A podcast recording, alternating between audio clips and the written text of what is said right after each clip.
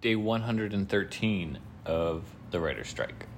It's it's David Van Wiesen's dad's birthday. I don't know who that is. David Van Wiesen is the guy who works the check-in check check-in table at the picket at Warner Brothers. What's his dad do? I don't know that he he's one of three brothers. His older brother is a Republican legislator, Cool. which is rough for him, I think. And then his Probably rough for his brother too. probably for different reasons. Yeah. And then his younger brother is a veterinarian in Chicago. Hmm. And he works for the WJ and is a stand-up comic. And That seems hard too. yes, that does seem hard. All those seem hard. Yeah. I wouldn't want to be a vet. No, uh, you have to do all every single animal. And they're all you're only dealing with the animals that are sick and about to die and dying. Yeah, but then you can get to save an animal's life sometimes. I don't care. I, if you save most animals' lives, you're still going to see more animals die than any other person on Yeah. the planet. That was that was a turnaround point with with the show alone that we were watching where it became hard because uh, like there's a moment where the contestants are like it's hard to be alone and it's also hard to kill every day in order to sustain my own life.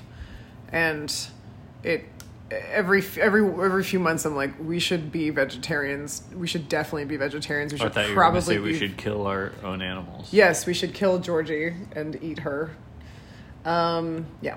So, uh, what I was wait the hardness. What I was going to say is the, but he's the one who taught me. So we were talking about something, and then the the date, the twenty second of August, came up, and he said, "That's Keith. That's Keith, my dad's birthday." I was like, okay. So I sent, so I sent him a happy birthday message for his dad, uh, with a photo of. A, a huge tub of corn that I made a couple of years ago for the mutual aid operation, because South Dakota is the home to the world's only corn palace in Mitchell, South Dakota, which is a celebration of the staple crop of corn. That because they didn't know that corn could be grown in South Dakota. It was like an Iowa and Nebraska thing, and South Dakota needed to be like, hey, listen, we can do it too, and we can do it well. So now they have the corn palace. Can they do it well? Or do they just have the corn palace? No, they can Was do it like it well. a false promise? No, no, it's not a false promise. Okay. It's uh, it's real. They make a corn mural every year. All right, I understand the marketing around it. I'm just wondering how much corn do they produce compared to the other states? I haven't looked. I, I mainly got kind of down. I went down a rabbit hole of the of the corn palace, and then the surrounding corn themed things in the town because it's like it's the thing. So their local radio station is called K O R N Corn Local News. Like the band? Yeah, like the band.